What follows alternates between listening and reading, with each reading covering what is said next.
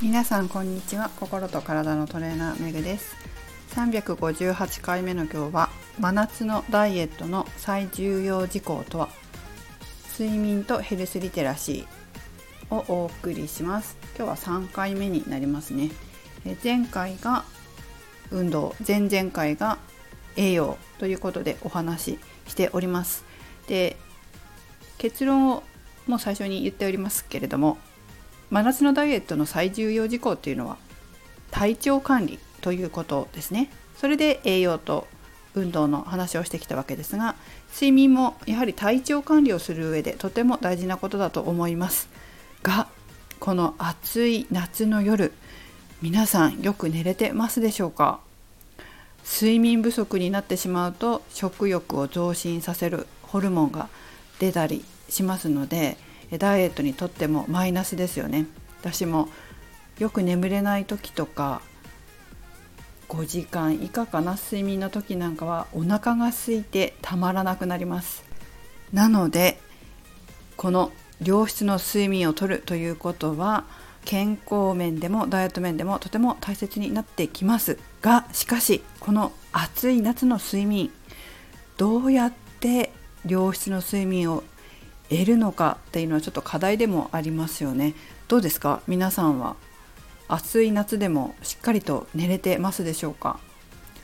私はですね4つほど工夫をしています。それを今日は紹介していきますので何か皆さんの役立てることがあればちょっと取り入れてみてもらえたらなと思います。1つ目隣の部屋の冷房をつけるということで冷房ですね。除湿にしておくこともあります。寝室の冷房をつけて寝ると直接こう風が当たったりして寒くなっちゃうことが多いので私は隣の部屋まあうちだとリビングですけどリビングの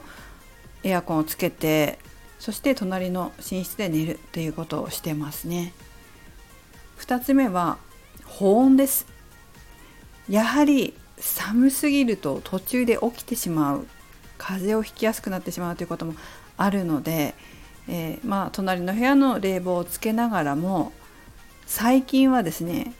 肩や首周りが冷えてなんか眠れないということがあったのでタオルケットを上半身に多めにかけたりしています。そうするとこう朝起きた時の疲労感というかそういったものもなくすっきりと目覚められるなと思っております。私は半袖と何ていうのかな6分丈ぐらいのパンツで寝てるんですけど長袖長ズボンのパジャマを着てもいいのかなというふうには思いますね。でもちょっと暑すぎて難しそうだなと思うので私はこうタオルケットとかを使って保温しているという感じです。工夫している感じですかね。3つ目は冷やすです。もう冷やしたり温めたり冷やしたりってちょっと大変だなと思うんですけど寝てる間に私背骨が熱くなることがあるんですよ最近。ここ何年かですかね。背骨が熱くなるなと思ってあの保冷剤で背骨を冷やすことがあります。ただそのままにして寝たら次の日固まって痛みを生じたことがあったので冷えたなと思ったら取ってるんですけどやりすぎるとやっぱり固まっちゃって筋肉が固まっちゃって良くないみたいなのでほどほどに背中周りを冷やすことは私はしますね。昨日の夜もですね夜眠れなくて暑くてやっぱり背骨周りが熱くなっちゃってで保冷剤を持ってきてちょっと大きめだったので背骨の下真ん中上とそれぞれほんと1分2分ぐらい1分ぐらいかななんですけど冷やしてで気持ちよくなった時に外してで頭の下に置いて寝てたらすごくよく寝れたんですよね。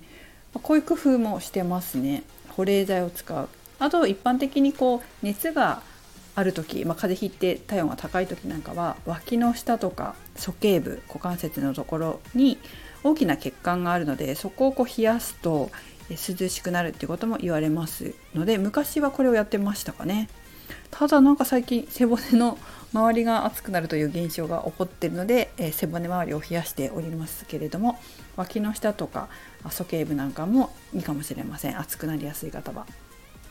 ただ冷やしすぎは皆さんも注意してくださいね、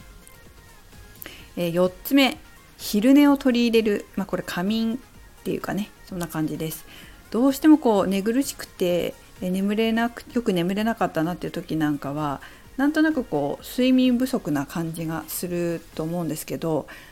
その時はお昼にまあどうしても眠くなっちゃったりもするので、えー、遠慮なく寝てます。まあ、5分10分の時もあれば時間がある時は1時間ぐらい寝ちゃう時もあるんですけどそれはね自分にね OK 出してますやっぱりダイエットにも健康にも体調管理が一番大事だと本当に思うので元気で健康に暮らせるのであれば仮眠を少し入れるっていうのは私はありですね。皆さんも昼間寝ちゃいけないとか思うのではなくて本当にこう研究の中でも昼間こう5分10分仮眠を取るっていうのは良いことだって言われてたりとか生理的にどうしてもその時間帯に眠くなるっていうこともあるって言われてますので、えーと、起きてから朝ごはん食べてから何時間後かとかに少し体温が下がってその時間に眠くなるとかっていう研究もあるみたいで、えー、なので生理現象とも言われてますので体調を管理するために仮眠を取り入れて体調を整えるということは私はやっていいと思います。さてここまでが真夏のダイエットの最重要事項とは、まあ、睡眠の部分なんですがちょっと話を少し変えまして睡眠というとよくね1日何時間睡眠がいいんですかなんて聞かれることがあるんですよね。で、まあ、テレビだったりネットだったりいろんな情報を探ると、まあ、3時間で十分だっていう人もいれば6時間がいい7時間半寝ないとダメだみたいなこと言われることがあると思うんですよ。で実際どうなのかというと私のいろんな人の話を聞いた感じだとやっぱり大事なことは人によって違うので自分はどうなのか自分は何時間だったら一番体調がいいのかっていう視点なんじゃないかなっていうふうに思います。あの何時間寝なくちゃいけないっていう思い込みはいらないと思うんですよね。よく7時間半がいいですよっていう風に一番いいとかって言われてますけど私7時間半寝れないんですよ6時間から6時間半ぐらいが一番ちょうどよくてですね7時間半もちょっと寝ていられないのでまあそれはやっぱり人によって違うんじゃないかなというふうに思いますね。本当にね3時間で十分だっていう人もいるんですよね。そんなに寝てられないと、まあ、年を重ねるとそんなにたくさん寝る必要がもうなくなってくるというか寝れなくなってくるってこともありますしこう睡眠のバイアスを外すっていうのは大事じゃないかなというふうに思います。いつも私この放送で言うと思うんですけど大事なことは自分がどうなのかっていうことですよね。健康であればいいと思いますし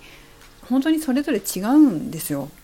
なのでその視点で、え自分の睡眠時間っていうのを、え日々トライアンドエラーして何時間がいいのかっていうのを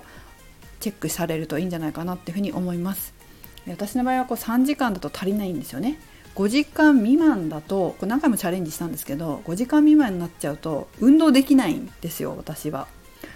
こう何ていうか力を発揮できないというか筋肉に力入らないと感じるので5時間未満っていうのはあんまり私にとって体調は良くないなというふうに感じています。あの忙しい時とか本当に3時間で済ませたいと思う時とかもあったんですよね。4時間とか若い頃、まあ、30代ぐらいかな。30代20代ぐらいかな。だけどやっぱりこうパフォーマンスが低下してしまうのでベストはやっぱり6時間から6時間半ぐらい、まあ、冬になると7時間ぐらい寝れることもありますけども最近はこのぐらいがベストだなというふうに思ってます。でもう一つ今日テーマのところに睡眠とヘルスリテラシーって書いたんですがヘルスリテラシーという言葉ってご存知ですか？これね結構いいいいなというふうに私は思ったので皆さんに紹介しようかなと思ったんですけどヘルスリテラシーは健康情報にアクセスし理解し使える能力と定義されています。WHO のヘルスプロモーション用語集でヘルスリテラシー研究の権威であるかあるとある方が定義したものそうです。直訳すると健康情報力とも言えるみたいなんですけども皆さんはどうでしょうか？ヘルスリテラシーどの程度ありますでしょうか？このヘルスリテラシーを測る尺度というのはいろいろあるみたいなんですが一つ有名で結構分かりやすい CCHL 尺度というのを紹介しようと思います。これから私が皆さんに質問をしますのでその質問に対して全くそう思わない。あまりそう思わない。どちらでもない。まあそう思う。強くそう思う。この5つで、えー、回答してみてください。ではいきます。あなたはもし必要になったら病気や健康に関連した情報を自分自身で探したり利用したりすることができると思いますか？1新聞本テレビインターネットなどいろいろな情報源から情報を集められる。2たくさんある情報の中から自分の求める情報を選び出せる。3情報を理解し人に伝えることができる。4情報がどの程度信頼できるかを判断できる。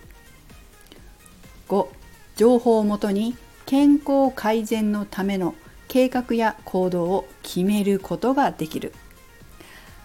はい皆さんこの質問ぜひやってみてくださいね。そして、えー、あまりできそうもないなと思ったものがあったら是非自分の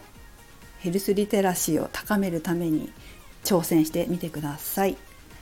やっぱりこの自分で自分の健康を管理し行動するそのためにこう今ねたくさんこう情報がありますからどれが自分に合ってるのかとかこれは本当の情報なのか信頼できるのかっていうのを判断してそしてそれをもとに自分の健康計画、まあ、ダイエットだったらダイエット計画や行動を決めることができるということはすごく大事なことです。ぜひ皆さんもヘルスリテラシーを高めて、え健康で美しい体で一生過ごしてもらいたいなと思います。はい、それではメグでした。